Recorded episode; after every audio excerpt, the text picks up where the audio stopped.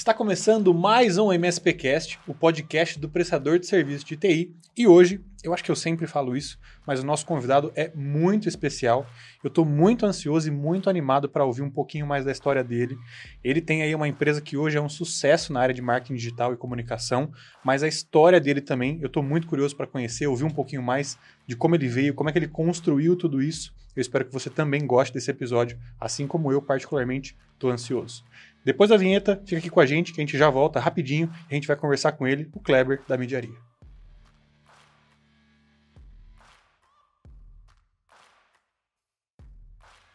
Estamos de volta, como eu já falei para vocês, o Kleber está aqui com a gente. O Luiz vai fazer um breve briefing aqui dele para vocês, o pitch da vida do Kleber. Luiz, apresenta um pouquinho o nosso convidado, as curiosidades que ele trouxe para a gente. Muito bem. Brunão, você sabe que todo episódio a gente faz uma apresentação assim, nada ortodoxa, né? Do, eu gosto dessa palavra. Que afinal de contas, a vida da pessoa vem em primeiro plano, depois vem o trabalho. Depois né? vem o trabalho, exatamente. e, e, o que a gente tem aqui para falar do Kleber é uma coisa muito interessante, me surpreendeu. Descobri, Kleber, e aí agora eu quero que você explique essa bagaça, que você é enólogo.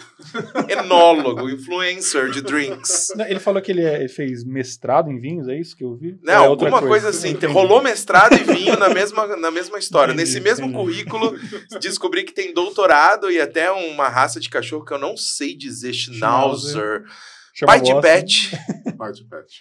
E colecionador de CD. Ex-colecionador de é. CDs. Ah, ex-colecionador. Cara, não tá fazendo muito sentido. Kleber, profissional de comunicação, explica essa história aí. É mestrado em vinho. O que, que tem a ver o influencer de drink com Schnauzer? Eu tô confuso. Vamos lá, então. Brigadaço, Bruno, Luiz, pela oportunidade. É, a gente que agradece. Adorei, adorei a, a, apresentação. Vou até repensar agora meu LinkedIn, sabia? Boa, boa. Vou ver se de repente eu tenho que colocar algumas coisas diferentes ali, né? Mas, é, sim, sou pai de pet, de um Schnauzer, que chama Bosse, e, né, mandão, então vocês o já chefe. podem... O chefe da casa, vocês já podem imaginar o porquê é, que é assim é, é, um baita companheirão assim aqueles que quando eu chego estressado do trabalho e das coisas que eu, que eu estudo ele, ele sabe, né? só dele olhar assim já sabe já já me acolhe. É, sim sou uma pessoa que gosta de beber vinhos e drinks essa é uma coisa que eu criei nos últimos anos. É, então, me chame Adoro fazer companhia. É, acho, acho, que podemos. Adoro fazer companhia nesses momentos. E descobrir. Isso me faz também descobrir um pouquinho de novos universos, sabe? É, pra gente que é comunicador, você falou, ah, um profissional de comunicação, sim. E me coloco nesse lugar de descobrir, de ter curiosidade. Então, sou um cara bastante curioso, assim, de vinhos é uma coisa que eu estudo, drinks, sempre que eu vou viajar, qual que é o drink desse lugar? Daí eu vou, vou experimentar em pelo menos três lugares diferentes, né? Pra, ver se realmente é aquilo que tanto falam. É, não é mestrado, e daí é uma outra área. É, mas acho que o, o, mestrado e o doutorado, assim, acabei de me matricular no, no, num doutorado em tecnologia, que é uma outra área que eu sou apaixonado. É, então, o mestrado e o doutorado me possibilitam viajar para outros países, para congressos, para eventos, e, e daí é onde eu vou amarrando todas essas coisas, sabe? É. Você comentou dos CDs. É, o... é, onde que o mestre em tecnologia viciado em vinhos é, tem aí uma coleção ele trocou CDs, um vício pelo outro. Antes isso? ele comprava CDs, agora ele compra drinks. Agora eu compro, agora, é, agora eu compro garrafas. Né? É, mas essa era uma coisa antiga, assim. Antes, é, quando, eu, quando eu era estudante, eu comecei a colecionar né? Na época a gente tinha muito essa coisa do CD, da mídia física, né? Então eu colecionava CDs. E eu cheguei a ter 500 CDs em casa, até um ponto meus pais falaram assim, olha, temos uma questão aqui, né? E, e, eu viajava e comprava CDs. Então, eu comprei CDs de vários países, na Turquia, na Dinamarca, na Austrália, é, até um dia que acabou a mídia física, né? Veio Spotify, daí eu assinei Spotify falei assim, olhei para a estante e falei, o que, que eu faço agora? Com 500 mídias físicas aqui. Me desfiz com, com muito dó, assim, mas, é, mas também me trouxe esse lugar de curiosidade, sabe? A, a, essa cultura de colecionar uhum. CDs é você também olhar a cultura dos lugares. E daí isso também faz com que você vá prestando atenção em coisas que te ajudam na comunicação, te ajudam a ver para onde que a sociedade está indo, novas tecnologias. Então, vários CDs eu via como que eles gravavam aqueles CDs e como que a mídia foi se transformando, né? De, de repente a gente ter o streaming hoje. Né? Spotify, Deezer. E daí você fala assim, cara, olha só, né? A música que a gente antes precisava de uma coisa física, hoje não mais. Então acho que essas coisas foram se cruzando até formar esse profissional de comunicação que eu sou hoje. Né? É um cara que, que olha para a sociedade, eu olho para coisas que as pessoas também, que me dão um lugar de, é, de conexão muitas vezes, né? Brincar com essa coisa dos drinks, dos vinhos, falar de música que todo mundo, né? Assim, tem, independentemente do estilo, as pessoas gostam de, de falar de música. É, e tecnologia, que é o que a gente vive hoje. Então, eu, eu gosto de trazer tudo isso para pensar como que tudo isso me ajuda a ser um melhor comunicador no final do dia. Sabe? Legal. Então, a minha formação vem desse lugar. Tem a parte acadêmica? Super. Fui fazer mestrado em tecnologia. Você é professor, né? Sou professor de faculdade, dou aula em pós-graduação. E, e, eu sempre estudei, assim, e na tecnologia eu fui estudar outra coisa. Foi estudar por que, que as fintechs no Brasil estavam utilizando vídeos para educar o brasileiro a cuidar melhor do seu dinheiro. Esse foi o meu mestrado. O doutorado eu estou estudando, então, vou começar, né? Agora, inteligência artificial, também nessa linha. É, mas para chegar nesse lugar, a gente precisa olhar como que está a sociedade, como que a gente está olhando o mundo, Uhum. né? A partir desse olhar curioso, é, que a gente vai conectando as coisas e assim, ah, tá, a gente está chegando onde a gente está por conta de todo esse histórico aqui, né? Então, acho que é... Por isso que eu, eu gosto do profissional de comunicação, mas por trás dele também tem, tem outras coisas que me ajudam muito a fazer o que eu faço. Muito legal. Tem pouca bagagem, né? Coitado dele. Quase nada. Quase nada. Muito legal. É, muito nem bom. tem assunto pra gente conversar nesse episódio, né? É, Eu acho que esse, esse convite do vinho pode ser um, um bom, uma boa oportunidade, assim, viu? A gente pode montar o Vinho Cast. O Vinhocast. É assim, se a gente esquecer de pôr pra gravar, não tem problema. Não tem A gente problema. faz de novo. A gente vai fazendo. Abre outra garrafa, né? Que- Não é? Muito bom. Legal. Kleber, eu queria só, é, como eu falei que eu estava muito curioso para saber, a gente conversou um pouquinho antes de, conversa- de começar o podcast, você falou um pouquinho da mediaria, é, do tamanho que vocês estão hoje, da estrutura que vocês têm, e eu queria entender como é que isso surgiu, né? Da onde que veio essa, essa iniciativa de ter uma empresa, onde você já trabalhou, que criou esse background para você. Conta um pouquinho da sua história e até o momento de hoje chegar onde a gente está com a mediaria hoje. Legal, Bruno. Eu sou jornalista de formação. E então eu sei, o meu grande sonho como estudante de jornalismo era trabalhar num veículo de comunicação, trabalhar no estado de São Paulo. Eu entrei na faculdade para isso. E daí as coisas vão se redesenhando, né? Então assim, a internet foi me puxando para estudar novas tecnologias. Então quando eu terminei a graduação, eu fui trabalhar na internet, então trabalhei em grandes portais eh, de notícia. Depois eu fui morar fora, então Mas morei três redação, anos. algo nesse Trabalhei em redação. Eu Ah. trabalhei na- no UOL, trabalhei no G1, trabalhei no Portal Entendi. Terra. Cheguei até o cargo de editor no Portal Terra. E daí eu falei assim, tá, mas eu acho que é mais do que isso, né? Ser jornalista.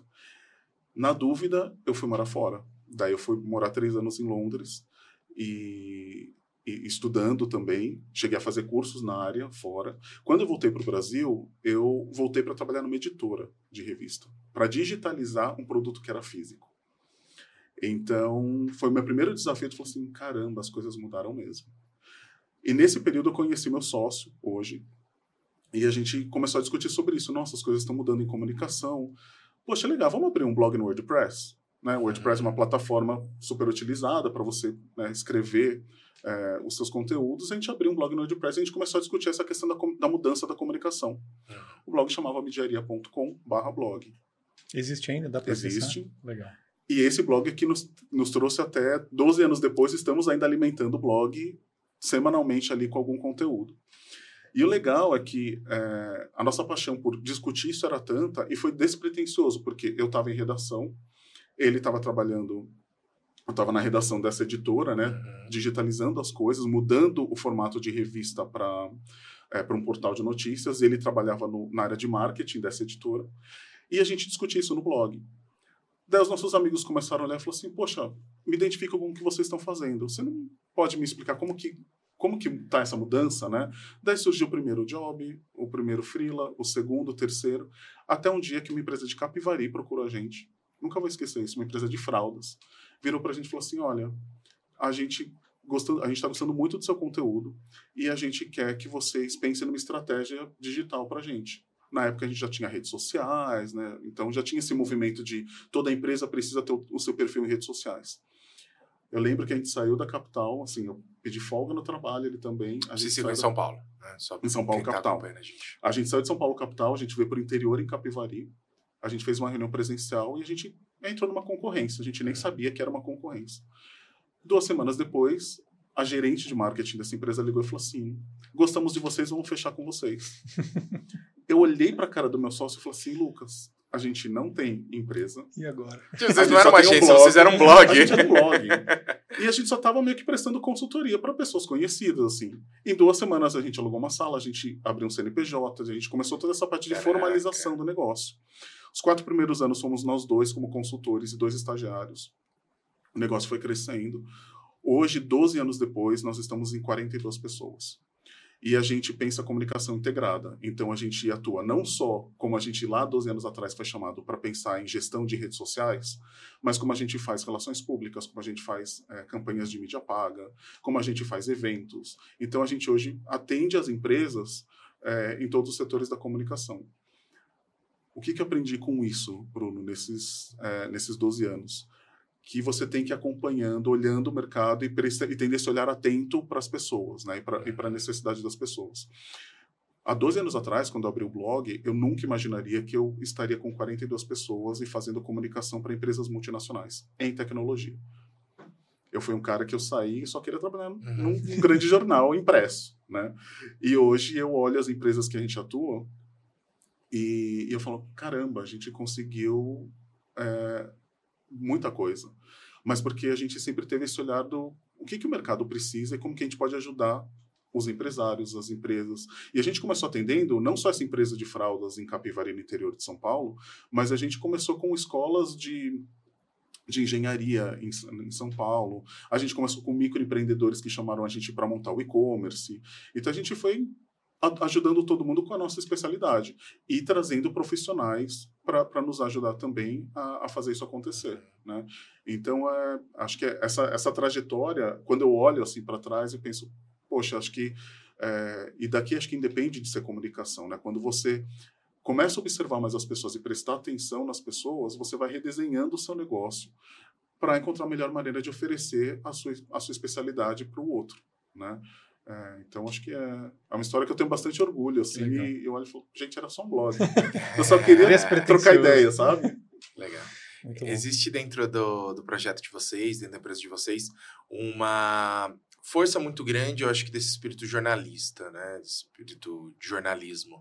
É, não só como uma agência de marketing digital e de criação de conteúdo, mas com toda essa questão de RP, de assessoria, de relacionamento com, com os portais, com as mídias, offline, online. E você acha que isso vem por conta desse histórico de vocês ou foi estratégico? Vem por conta do nosso histórico. Acho que eh, tem um olhar atento para a necessidade né, da, das empresas e das marcas que uhum. nos procuram, mas vem do nosso histórico. Assim, a nossa base é o conteúdo. E se a gente for pensar hoje, é, a gente fala de várias coisas em marketing, né? É, marketing de influência, growth marketing, é, inbound marketing, mas a base é sempre conteúdo. Então a gente sempre prezou em o que qual é o nosso diferencial? Entregar um bom conteúdo. Hoje na internet você tem conteúdo, assim, você dá um Google e você tem conteúdo dos mais diversos. Mas tem muita coisa rasa, tem muita coisa que não é pesquisada. Com as novas inteligências, então, assim, com a inteligência artificial... Tem muita gente gerando texto de chat GPT e achando que está arrasando. E achando que você tem uma boa referência, né? Uhum. É, então, quando a gente parte do conteúdo, é uma boa, uma boa escrita, um, uma coisa bem apurada, daí entra esse fator jornalístico, né, que uhum. você comentou, e, e a gente leva isso para todas as nossas relações, para todas as nossas entregas, né?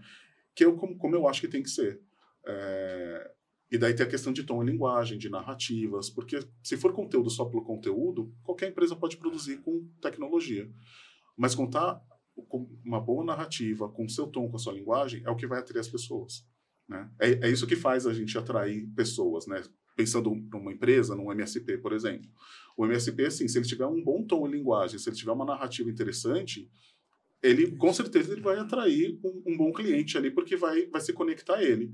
Porque se ele não tiver isso, ele é mais um ali disponível no mercado. Então Perfeito. é isso que a gente faz, sabe, para as empresas. É, é, dar o tom e linguagem, é fazer um conteúdo que quem vai ler vai falar assim, poxa, tem a marca, tem o tom da empresa que eu estou uhum. contratando. É muito legal você trazer esse paralelo com, com o nosso setor, porque simplificando muito essa cadeia, tá? Eu vejo muito acontecer isso com os nossos clientes. vou, vou tentar contar a historinha que você me contou de um outro jeito, tentando trazer um paralelo dos nossos clientes. Cara, você não cuida da minha rede? Cuido. Ah, e site, você não faz? Ah, faço. E marketing digital, você não faz também? Aí começa a fazer. Começa a pegar igualzinho. Você não cuida aqui do meu backup? Pô, não cuido, mas agora posso começar a cuidar. E antivírus, você tem? Eu não tenho, mas eu vou atrás e vou uhum. disponibilizar para você. E no final das contas, a gente vira uma grande empresa com diferentes frentes, com diferentes setores que era alguma coisa que eu ia falar, inclusive. Daqui a pouco, isso já está acontecendo lá fora, o MSP está virando o XMSP, que é o Everything uhum, Managed Provider. Sim. Então eu começo a te entregar tanta coisa que, no final das contas, eu estou dentro da sua empresa completamente, suportando você no setor de tecnologia, com qualquer tecnologia que você precise. Uhum.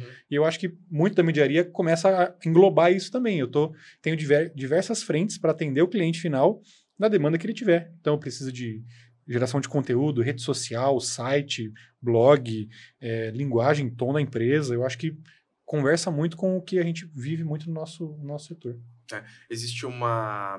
Acho que uma única diferença clara nisso é que o MSP, ele, quando ele faz isso, eu acho que ele é muito mais forçado a fazer. Sim, sim. É por, é por demanda, do cliente do que por uma. Agora eu preciso começar a fazer isso. ou é. qualquer coisa assim. Só porque quem está ouvindo a gente nesse momento, está se auto-puxando a orelha com esse comentário. é, falta uma proatividade, né? Falta, falta assim, uma, uma visãozinha de, de, negócio. Mas sabe o que acontece, é, Luiz, Bruno? Acho que tem. E vem uma coisa muito dessa mudança, né? Aquela coisa do break fix. Então, assim, a gente saiu desse modelo, assim como saiu desse modelo, ele, a gente ele foi veio um, preparado, um, hein? um MSP. Ah. Mas é, porque assim, eu vejo isso em comunicação. Em comunicação e marketing digital, a gente era muito reativo. Preciso vender mais esse produto. Você vai lá, faz uma campanha e coloca para rodar aquela campanha. É a mesma coisa. É, ah, é, é, reação. Você me aciona e eu vou lá e surgiu uma crise aqui. Você vai lá e, e, atua naquela crise.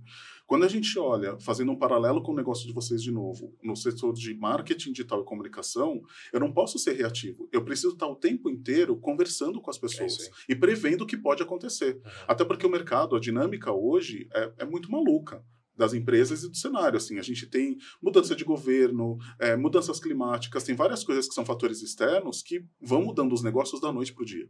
Né? A gente estava em 2022 falando de metaverso. Mudou a chavinha para 23, ninguém mais falou de metaverso. As pessoas só falam de inteligência artificial. artificial. É. E 24 agora, eu tô todo mundo assim, né? E agora? Não, e a, até, não sei quantos anos, falando de IoT. IoT é revolução. É. Sua geladeira conectada na internet. Não, e você fala em IoT hoje, Luiz, assim, a gente falava IoT, você imaginava a geladeira conectada. É. Agora, agora a gente entendeu, IoT é só... É gente, IoT é... É sua TV, sua Alexa, é, é tudo que está é conectado relógio, ali, de uma forma muito tênis, mais simples, é o, a, os famosos a, vestíveis, wearables. Famoso, exato, tem uma marca, é, dizem que fala Ralph Lauren, eu vou falar Ralph Lauren, que é como tá a gente bom. conhece. É, eu conheço como Ralph né? Lauren também. Ralph Lauren, não ia nem saber o que. É... É, é só para enólogos. Só pra... é. Não, eu ainda prefiro o Ralph Lauren. A Ralph Lauren lançou uma, uma camisa polo que tem que é um vestível e que ela consegue mapear a sua temperatura, o seu batimento cardíaco, é, o seu desempenho de treino e ela entrega tudo isso no seu dispositivo. Olha que legal. Gente, é uma camisa polo. Sabe assim? Daí você pensa. É, então, com um Apple Watch junto, com né? Apple, é, você tá todo aqui, né? Tô vestido é. nela e ainda tô ainda exibindo uma marca. Então, assim, você vê que as próprias marcas que são centenárias também tiveram que se reinventar. Né? Uhum. Também tiveram que olhar e falar assim, tá, como que eu entrego mais do que eu tô acostumado? E vai muito, Bruno, nessa linha que você disse, assim, pro MSP é muito olhar, tipo, você faz isso, não, não faço. Então, vou, vou atrás, vou, vou anexando coisas. E eu acho esse movimento muito tranquilo, desde que você saiba que tem coisas que você não vai conseguir fazer e tudo bem, desde que você vá procurar um bom parceiro para aquilo. Com certeza. Né? Porque daí você consegue fazer uma boa entrega. Em comunicação não é diferente. Na mediaria a gente fala que a gente, é, é, é, a gente defende a comunicação integrada. Né? É ótimo você pensar em relações públicas, em marketing digital, em todas as ferramentas de comunicação e marketing. Uhum. Mas eu preciso de um, de um desenvolvedor sempre do meu lado, eu preciso estar com um jurídico também sempre, porque eu tenho lei geral de proteção de dados, né, privacidade de dados uhum. agora sendo discutida. É, eu preciso ter pessoal de vendas também por perto para saber o que, que o mercado está precisando, como que a gente desenha uma solução para esse mercado, né? É, então acho que vai muito nessa linha. Eu vejo muito que comunicação e marketing hoje está muito vinculado à tecnologia. Então, quando eu vejo o trabalho de um, de um MSP, não tem como ele não, é, se, não pensar em comunicação uhum. e marketing. Não só para a relação dele para com os clientes dele, mas para ele com o mercado como um todo. Né? Para saber como que ele vai costurando tudo isso, porque demandado ele vai ser em algum momento. Uhum. Né? A gente é a primeira, quando o cliente procura a gente, fala assim, pô, Bruno, eu Tava falando com um cliente meu, eu não vendo antivírus ainda, ele falou que precisa de antivírus. Você me ajuda? Eu falei, cara, não, não vou fazer isso com você. Porque você não sabe como vende, você não sabe como opera, você não sabe precificar ainda. Você vai criar um serviço pontual para uma demanda pontual não que não depois, faz parte do seu hall de serviços para atender um cliente. Capaz que você queime a sua imagem com ele por não prestar um serviço bom ou por ser um serviço que vai te dar muito mais custo do que retorno.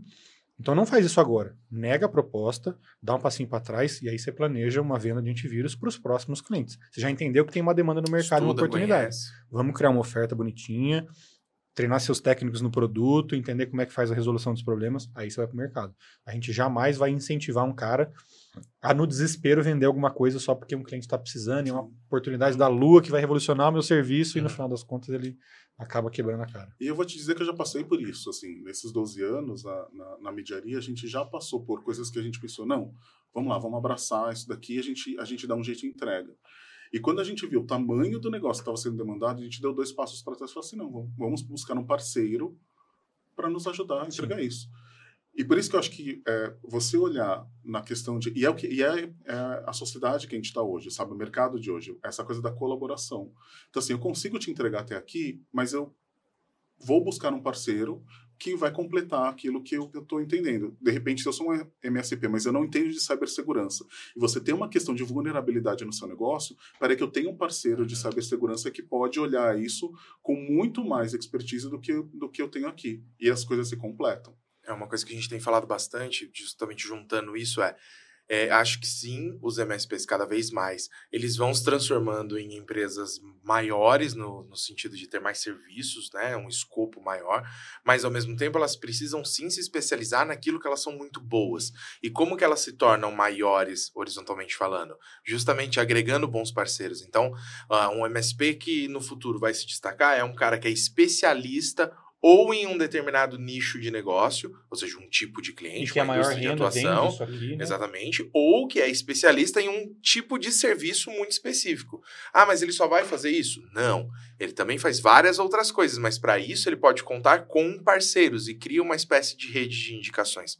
Por exemplo, é, se o MSP ele é especialista em gestão de infraestrutura híbrida, usando Azure mais o que você tem local, seus servidores, blá, blá, blá. Talvez esse cara ele não seja especialista em fazer alguma coisa de atendimento ao usuário ali no dia a dia, qualquer coisa nesse sentido. Talvez ele vá então criar algum tipo de parceria ou com um técnico interno lá dentro, ou com um parceiro. O cara é top de N1 remoto ali, cara é, é o call center do suporte TI, só sabe, sabe fazer isso assim de letra. Cara, é incrível, fecha uma parceria começa de alguma forma ou a juntar as empresas ou a terceirizar esse serviço, etc. Acho que é só um exemplo muito simples Sim. de o como a gente pode ter essas duas coisas que são inicialmente até meio conflitantes, meio ambíguas, né? Mas espera aí, eu vou me especializar, eu vou ser bom em algumas coisas, etc, mas ao mesmo tempo eu vou fazer de tudo, etc. Sim, é as duas coisas ao mesmo tempo. É, onde, é confuso, é entra, mas é o que vai fazer o sucesso, é onde né? entra um bom comunicador, Luiz. Porque você imagina, se você é uma pessoa que estuda, que olha e se, comunique, tem um trânsito político legal de ir nos eventos, né, o próprio MSP Summit e outros eventos do setor. Principais eventos de Brasil. Exato. Eu ia falar isso, mas eu só cantei a bola aqui e falei assim, ele vai, obrigado, ele vai dar obrigado, continuidade. Obrigado, que é um jogo de vôlei, né? É... Ele ergueu, eu cortei. mas assim, uma pessoa que consegue olhar e falar assim, deixa eu ver o que, que o mercado, como é que está o mercado e as necessidades, e criar esses vínculos, esses laços, é o cara que vai se dar bem é o profissional que vai se dar bem. Porque o que a gente vê hoje é, sim, eu vou, e eu concordo muito contigo, eu vou procurar uma pessoa que é especialista, mas eu também vou buscar que, se qualquer dúvida que ela não conseguir atender, ela vai saber me indicar um, uma boa pessoa. É, é, a lógica de você ser o cara de confiança, o ponto é único é de contato, né? Tem o termo em inglês que muita gente usa, que é de trusted advisor, né? algo nesse sentido, o cara que é o, o, conselheiro ali, né? Então, eu conto com aquele meu conselheiro, eu conto com aquele, é, o, o meu cara de confiança, o meu consultor, ele entende, ele está focado, ele é especialista em determinadas coisas é a AD, que é especialista nos produtos Enable para o mercado de serviços gerenciados de TI e gestão de TI. Legal, mas muitas vezes as pessoas nos procuram para falar de outros assuntos e a gente tem o nosso hub, o nosso ecossistema onde a gente pode indicar. É, tanto que não estamos falando aqui de serviços gerenciados, estamos falando de, gestão empresarial de uma maneira Sim. geral no MSPcast. É, eu acho que é essa lógica, né? A gente confia em uma empresa, em uma marca, em uma pessoa cria ali aquele elo de confiança como centralizador, mas não necessariamente aquela pessoa vai ser o que a gente sempre chamou de contrato herói, que rasga a camisa e tá lá, o super TI, faço tudo. tudo. Não, tudo incluso, né? TI de tudo incluso, não de tecnologia da informação nesse caso. Totalmente errado. Sim. Mas eu tenho os parceiros, desculpem, tenho os parceiros, tenho o conhecimento, tenho as indicações, tenho o ecossistema, tenho a confiança do cliente, que é a melhor coisa. E aí, a hora que eu começo a conectar tudo isso, eu vou crescendo meu negócio. A gente fala que a gente tem uma política lá que, assim, o bom comunicador, né, assim, a, a gente precisa ter dois bons parceiros, né? Uma agência de comunicação, ela precisa ter um bom TI, um bom profissional de TI e um bom jurídico hoje em dia, sabe? TI para fazer as coisas funcionarem e o jurídico para evitar merda. Exato. Né? Se der alguma coisa errada, você fala assim, Esse horário já pode falar, deu merda? Não, fez caquinha. Mas é isso. E, e, na visão do MSP, eu entendo que é a mesma coisa. Né? Ele precisa, ele precisa, ainda mais quando a gente fala de lei geral de proteção de dados, que é uma coisa que está super em alta, e assim, é, isso já está acontecendo na Europa, essa regulamentação. Por causa do GDPR? Exato, por causa, por causa do GDPR.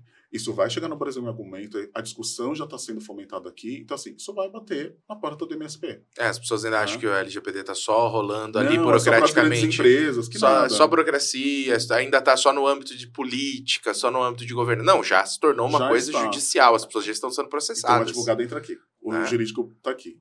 E comunicação por quê? Para mostrar o, o potencial que você tem né, assim, você como um, MSP, o, o, quanto você consegue mostrar para o mercado, qual que é o seu diferencial, o marketing digital, relações públicas, uhum. é, todas essas ferramentas de comunicação e marketing te ajudam a você se diferenciar da sua, da sua concorrência, né? Então, eu acho que essa tríade, né, do, do da tecnologia com o jurídico e, e a comunicação, o marketing, barra marketing, é, ela é muito positiva para o mercado né? E todo mundo se ajudando, porque é, hoje a gente vai pingar de algum lugar, seja pelo jurídico. Esse, nos últimos dois anos, a gente foi muito acionado na agência por, pelas áreas de compliance das, das, das grandes empresas no Brasil. Tem duas grandes empresas, fábricas, que nos chamaram a área de compliance. Não foi a área de comunicação que nos chamou, a área de compliance falou assim: olha, a gente está tendo muito problema aqui de assédio moral, a gente está tendo muito problema de gente é, espetando pendrive no, nos computadores da empresa e vazando informação. Então a gente precisa fazer um treinamento para as pessoas aqui.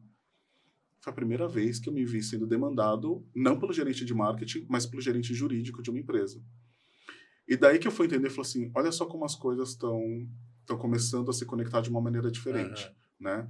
É, então, para pessoa de para o profissional de tecnologia, um prestador de serviços na área de tecnologia, ele tem muito a ganhar quando ele olha não só para os pares dele, mas como ele começa a olhar para as outras áreas também.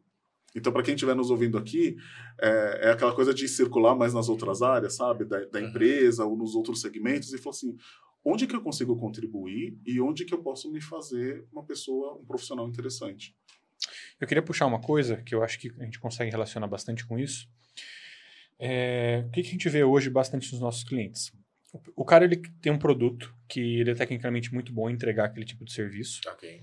Mas ele tem uma comunicação muito genérica sobre isso. Uhum. Ele ouviu dizer em algum lugar que ele precisa estar na rede social, então ele cria um perfil genérico na rede social, faz um post genérico para tentar divulgar o serviço dele e acha que impulsionando isso, as pessoas vão olhar e falar assim: nossa, agora eu quero esse prestador e vão atrás dele.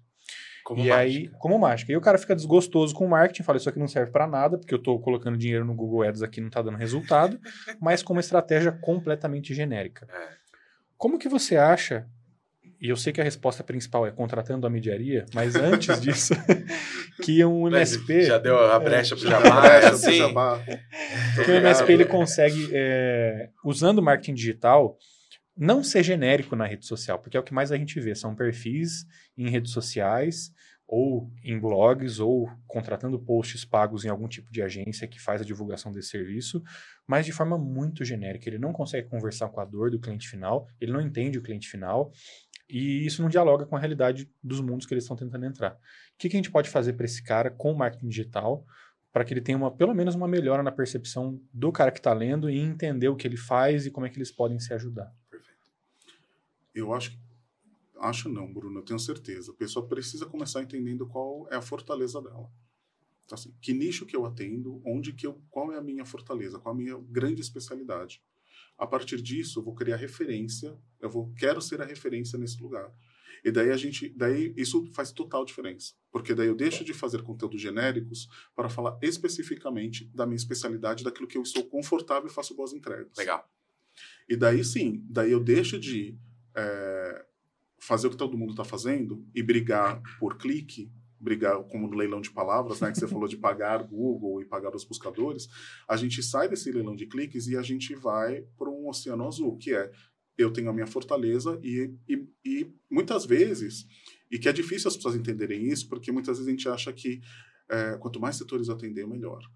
E às vezes não. Às vezes, se você for um cara muito nichado, muito específico, você vai ser aquele que vai ter uma lucratividade muito maior. Porque você mais. pode criar uma autoridade é naquele isso, mercado. É isso. É, o, o, subnicho, ele é muito julgado, né? Você ser subnichado, você ser muito especializado em um único tipo de perfil de cliente acaba sendo mal visto, né? Poxa, você não consegue expandir horizontalmente, porque você vai pegar, só tem mil empresas dessa no Brasil inteiro. Porra, legal, mas você pode ser o cara, cara. dessas mil empresas, e mil empresas na tua carteira é dinheiro pra caramba, né? Não é um problema, é que as pessoas estão acostumadas a, a, a fazer uma ação como uma pescaria com rede.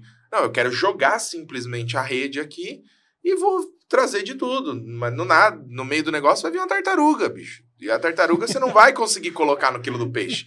Né? Você só tá fazendo cagada. Eu acho que é, é, isso. Agora, se você é específico, se você é especialista, você compreende aquele único nicho, aquela ação, ela vai ser muito mais efetiva, sem sombra de dúvidas. E o marketing digital ajuda muito nisso. Porque eu, antigamente a gente não tinha as mensurações que a gente tem hoje.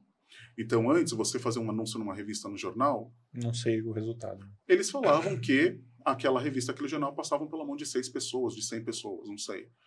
Hoje o marketing digital te mostra exatamente quem passou e qualifica essas pessoas. Você consegue qualificar essas pessoas. Então você já consegue saber quem que você está atraindo. Então, volto naquilo que eu disse. Se você é um bom comunicador, se você. Ou, ou, nem que você. Não estou falando ser formado em comunicação, mas se você presta atenção nas pessoas e você se especializa e entende as suas fortalezas, utilizando essas ferramentas de marketing digital que vão falar qual que é o seu público, você não vai investir no Google de uma maneira genérica. Você vai fazer ali um, um recorte naquilo que te interessa. É o setor da saúde? Poxa, é o setor da saúde que está faltando uhum. profissional, eu vou ser essa figura para o setor da saúde. Isso tanto para nicho quanto para serviço. Eu posso ser especialista num serviço e atender um nicho específico. Exato. Você pode fazer um mix aí, né? De você ser o cara daquele serviço especificamente para aquele nicho, ou você fala assim, olha, eu tenho um portfólio que é um pouco mais amplo, mas onde a minha, a minha rentabilidade, a minha, eu sou re, renomado e reconhecido uhum. no mercado por atender este setor da economia. É, daí vai muito da sua estratégia de negócio. Né? É, eu gosto de dizer que o marketing nos últimos anos, a gente saiu do que as pessoas falavam que era perfumaria, né? É, do tipo, ah, não, última coisa, a primeira coisa só uma que roupagem. é só uma, uma, coisa bonita, lá o pessoal que faz festa, né, geralmente. E a, gente, e a gente foi alçado, quase que catapultado, e o Luiz vai me entender nesse sentido, que é para ser estratégico dentro das empresas. Porque agora a gente começa a fazer parte da mesa de decisão mesmo. De falar assim, olha, por conta do, do digital. Porque a gente consegue saber qual o tamanho desse mercado, o quanto que a gente consegue atender, qual o potencial de lucratividade que a gente tem aqui. Daí sim a gente vai pensar se eu vou colocar mídia paga, se eu vou fazer eventos, se eu vou ah, colocar relações públicas. Eu vou buscar um bom parceiro e bons profissionais para me ajudar nessa jornada. Não. E hoje, acho que até financeiramente, é uma das áreas que mais tem poder de controle de capital, de onde vai ser investido. Eu falo isso tanto pelo nosso, pelo nosso setor de marketing, quanto pelo setor da Enable, que é o nosso fornecedor. O marketing é o cara que, que vai distribuir as verbas disponíveis e vai entender como que a gente vai gastar cada coisa em cada época do ano, em cada campanha. Então, além desse caráter decisivo, eu acho que até financeiro, o marketing tem, tem controlado muito essa, esse setor das empresas. Total. essa questão de a gente ter a decisão financeira, a decisão de qual é o público, a decisão do, da melhor estratégia, das melhores campanhas, elas vêm porque a gente conhece muito bem o nosso produto, o nosso serviço e conhece muito bem o nosso público. Aí fica fácil de tomar esse tipo de decisão. Mas eu acho que talvez uma das maiores dificuldades que os, os MSPs, os prestadores de serviço de TI em geral, e arrisco dizer que a maior parte dos prestadores de serviço de qualquer coisa, não só de tecnologia, tem, é justamente compreender qual é o produto que eles têm na mão. Porque o serviço deles é um produto e esse produto precisa ser muito bem formatado. E com essa dificuldade, fica difícil de entender o que é relevante para o público-alvo lá na ponta. Né? Ele pode até saber que o que ele faz é suporte. Você trabalha com o quê? Suporte de TI. Você trabalha com o quê? Odeio essa palavra porque mostra o quão genérico é o raciocínio do profissional. Você trabalha com o quê? Informática. trabalha com informática. Pô, legal. Você atende o quê? Empresas, pessoas, quem precisar, quem tiver um computador. Cara, não, não, não, não. Você não trabalha com é informática é e você não atende qualquer computador. Né? Eu acho que essa falta de compreensão leva aí, aí sim, a falta de capacidade de tomar uma decisão estratégica. Né? E aí eu vou até aproveitar para fazer uma pergunta. Faz sentido a gente falar que hoje temos tecnologias suficientes para nos ajudar a desenhar esse nosso esse nosso discurso, mas ao mesmo tempo a gente não tem a capacidade ainda de alimentar corretamente essas tecnologias para gerar um bom resultado, e é por isso que muitas vezes a gente se frustra. Eu diria que sim. Eu acho que a gente fala muito de tecnologias, né? Assim, tem muita coisa à nossa disposição hoje. E às vezes, para alguns setores ou para algumas empresas, para alguns prestadores de serviço profissionais, você não precisa trabalhar com um bar, de trabalhar com chat GPT. Às vezes o que você precisa é olhar uma planilha de Excel, tá fazendo um PROC V. E daí você já vai descobrir, de repente, qual é a sua base de dados, e, e, você olhar e falar assim, nossa, nossa, olha os segmentos que eu mais atuo. É, às vezes uma planilha de Excel resolve, né? A gente se falou muito nos últimos anos em transformação digital, né? Mas depende, assim, para a indústria, às vezes um pequeno processo, você já mudou tudo dentro daquela indústria, né? E nas empresas a mesma coisa. Uhum. Muitas vezes não é a, a, essa falta de conhecimento vem muito de você olhar os seus processos mesmo. Então, eu, eu acredito que quando você é, olha os seus processos, revisita isso e colaborativamente, porque não é uma pessoa só que muitas vezes vai conseguir ter aquela visão. Se você é uma empresa, né, assim, por menor que ela seja, ou até você ter pares ali que possam parar e olhar para entender qual que é a sua, de novo, né, qual que é a sua fortaleza, o que que você oferece para as pessoas, é, para daí sim você enxergar o teu produto, o teu mercado, uhum. é, o que, que você pode contribuir, ou aquilo que você tem potencial, mas nem você sabia que tinha. Né? A gente já passou por empresas que, quando a gente pegou uma planilha de Excel com todo o banco de dados deles, de, de contatos que eles tinham, eu falei assim, cara, vocês têm uma riqueza no agro.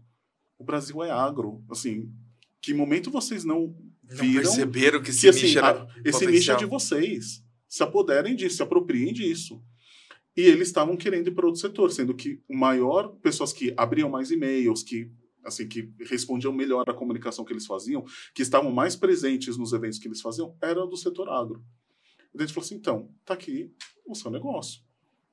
E ele olhando para outra coisa, achando que era outro segmento, que era o segmento financeiro, porque a gente também criou esse lugar de que no Brasil é só, ah, tem que, tem que prestar serviço para o segmento financeiro para você ganhar é. dinheiro.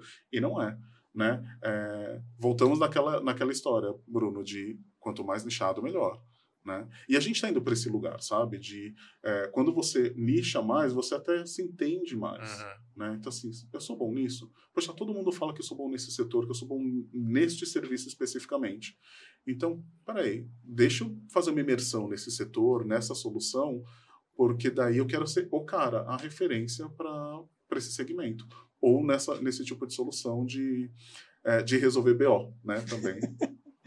eu acho que faz muito sentido. Eu, quando você estava falando, onde você citou que, inclusive, prestadores de serviço de qualquer outro setor, eu comecei a buscar na minha mente outras vezes que eu tentei encontrar prestadores de serviços para resolver uma dor que eu tinha e a gente não encontra, cara são, são divulgações de serviços muito genéricas uhum. ou que não conversam com a minha realidade. Sei lá, eu fui procurar um cara para instalar meu ar-condicionado. Não acha.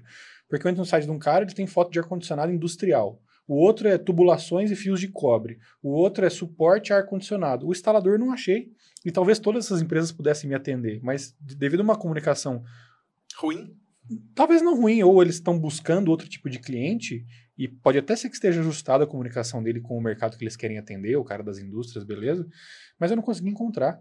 E aí eu vou, sei lá, pro, pro mercado fitness, onde eu estou tentando encontrar um profissional de educação física para me ajudar, e todos eles vêm com a fórmula do emagrecimento. Não é isso que eu quero, cara. Eu quero um profissional que me ajude a alcançar os meus objetivos. E tá todo mundo falando coisas muito genéricas. Isso faz muito sentido em, em muitos níveis, em muitos setores, cara. É Eu muito vou- bacana. Eu vou te trazer um exemplo.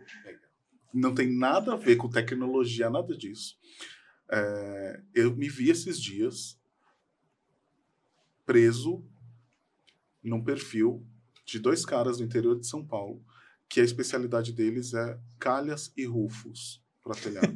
Mas eles são uns profissionais, assim, eles desenham, ele, o jeito que O, eles o instalam- vídeo da tesourinha cortando a tesourinha calha cortando a ali, calha, fazendo... Eu me vi parado, Luiz, Porra, naquele e falei assim: caraca, isso daqui é o que eu precisava lá pra casa. Os caras têm um perfil Não no é? Instagram com mais de 20 mil seguidores. Eles só falam disso, eles só mostram eles com a tesourinha cortando lá pra adaptar né, a, Uhum. o- a peça ali no, na telha. Como que eles fazem isso em várias casas, em prédios. E eu que tenho essa necessidade, pensei, cara, se eu tiver que contratar, e possivelmente, e tenho mesmo, né? Eu vou chamar esses caras, minimamente para fazer um orçamento. E porque eles, eles entenderam que eles são bons naquilo, eles fazem conteúdo, eles produzem conteúdo mostrando o antes e o depois, mostrando a prática, especializados naquilo. Então eles não ficam falando de telhados, não. A gente fala de calhas e rufos. E é isso.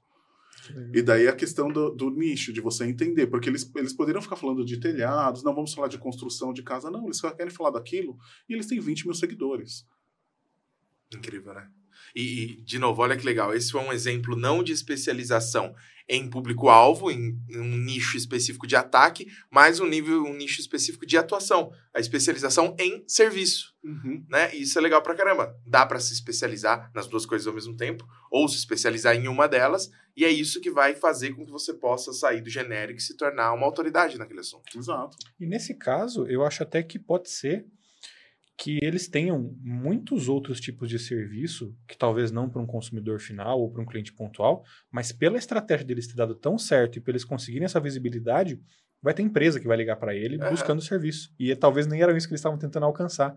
Então, mesmo com uma formatação muito bem feita, onde eu não quero atingir tais nichos, se ela for bem efetiva, eu vou conseguir falar com todo mundo. E a porta de entrada, né? Sim. Porque às vezes é assim, é essa porta de entrada. é, quando ele tiver a oportunidade de conversar com essa empresa que chamou, ele apresenta o resto do portfólio. É o cara, ele é especialista em quê? Em gestão de infraestrutura de TI. Significa que ele não pode fazer segurança da informação? Pelo contrário, ele tem segurança da informação no portfólio dele. Mas se ele se coloca como uma autoridade em gestão de infraestrutura, em monitoramento de infraestrutura, ele vai conseguir construir muito mais facilmente esse discurso e a visibilidade ela vai chegar. Com certeza. Legal demais isso. Falando, você puxou um pouquinho sobre inteligência artificial e eu acho Ah, que, vamos falar disso, que que isso é conversa muito sobre essa questão do genérico, que se a gente não tiver cuidado, eu acho que sai muita coisa ruim desses, desses mecanismos. Como é que você acha que a inteligência artificial pode ajudar essas pessoas e o que, que a gente precisa fazer para não cair nesse, nesse, nessa, nessa coisa genérica da inteligência que vai gerar textos meio superficiais ou que eu não vou conseguir ter um aproveitamento tão bom? Tem, tem o que fazer com esse conteúdo? Tem. E falar de inteligência artificial, bom, 2023 foi o ano, né, de, de inteligência artificial. E É, se você não tá falando Se ou está ouvindo falando, alguma é. coisa sobre inteligência artificial, você então não tá você nesse não, mundo, não né? estamos nesse mundo, né? É, tem algum problema, É. tem. Se você que está nos ouvindo, né, não, não escutou isso neste ano, você está ouvindo de algum outra galáxia. Tá vivendo né? errado. Está vivendo em algum outro lugar que a gente não sabe. Mas é, foi o ano de inteligência artificial e a gente tem muita coisa à disposição hoje. Então a gente tem chat GPT, os buscadores, todas as aplicações, né, todos os é, softwares que a gente, todos eles já estão com inteligência arti- artificial. Isso não é de hoje. Né? Já tem um tempo que isso está rolando. É que agora tá, tá na crista da onda, né? O hype, né? Como dizem, é o hype Sim. do, do assunto. E popularizou também. Muita Popularizou. gente conseguiu ter acesso. Só que popularizou de uma maneira que todo mundo tem acesso, né? Todo mundo, assim, né? Que tem uma conexão à internet, você tem acesso a isso. Uhum. Porém, é, é uma coisa que ainda é muito nova pra gente é, na maneira como a gente está utilizando. Sim. Por quê? É, e por isso que eu, eu, eu defendo que a gente precisa do fator humano sempre olhando isso. Por isso que está em regulamentação na Europa. Por isso que nos Estados Unidos existe uma coisa, não, vai. Enquanto os Estados Unidos está, vai, todo mundo usando. A Europa está assim, não, não é todo mundo usando. É, a gente precisa ir com calma. Porque a gente ainda tem fake news, a gente ainda tem deepfake e tem várias outras coisas que vêm junto com a inteligência artificial.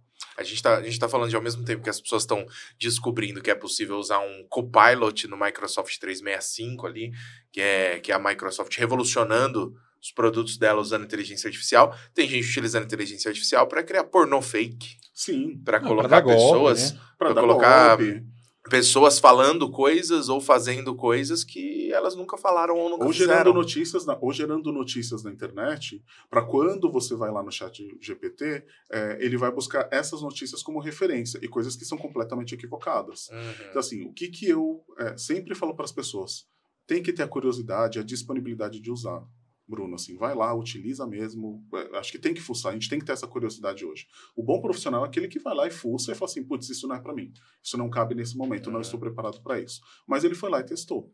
Só que ele também precisa ver de onde estão vindo aquelas informações. Não dá para você fazer um, um artigo ou fazer um conteúdo só com base só no chat GPT. Você precisa saber de onde vêm esses dados.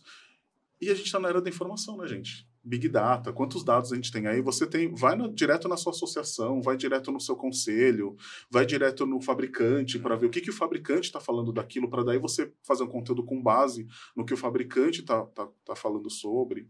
É, então, eu acredito que a gente precisa usar com parcimônia, ter esse senso crítico também do que vem de, da inteligência artificial, porque tudo isso está se, tá se construindo ainda, né? É, e a gente ainda tem o, o, o cyber-ataques aí, os, e os criminosos que estão sempre produzindo coisas para fazer com que a gente caia em ciladas, né? Eu sou muito entusiasta da inteligência artificial, gosto muito da ideia, costumo acompanhar, e acho que é um negócio que não tem volta, que vai mudar completamente a forma como a gente faz negócio, a forma como a gente trabalha e a forma como a gente se comunica. Eu acho que não tem volta e acho que essa é uma mudança que já começou.